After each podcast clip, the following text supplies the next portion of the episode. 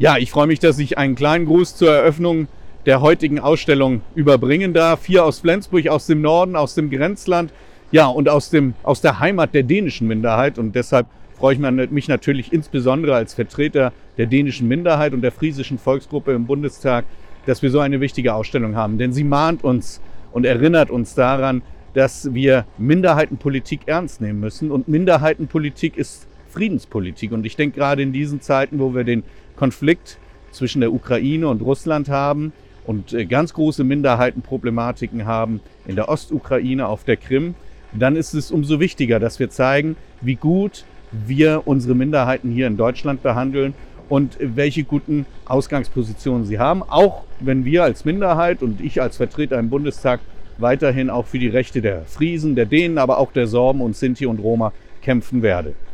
Viel Spaß bei der Ausstellung.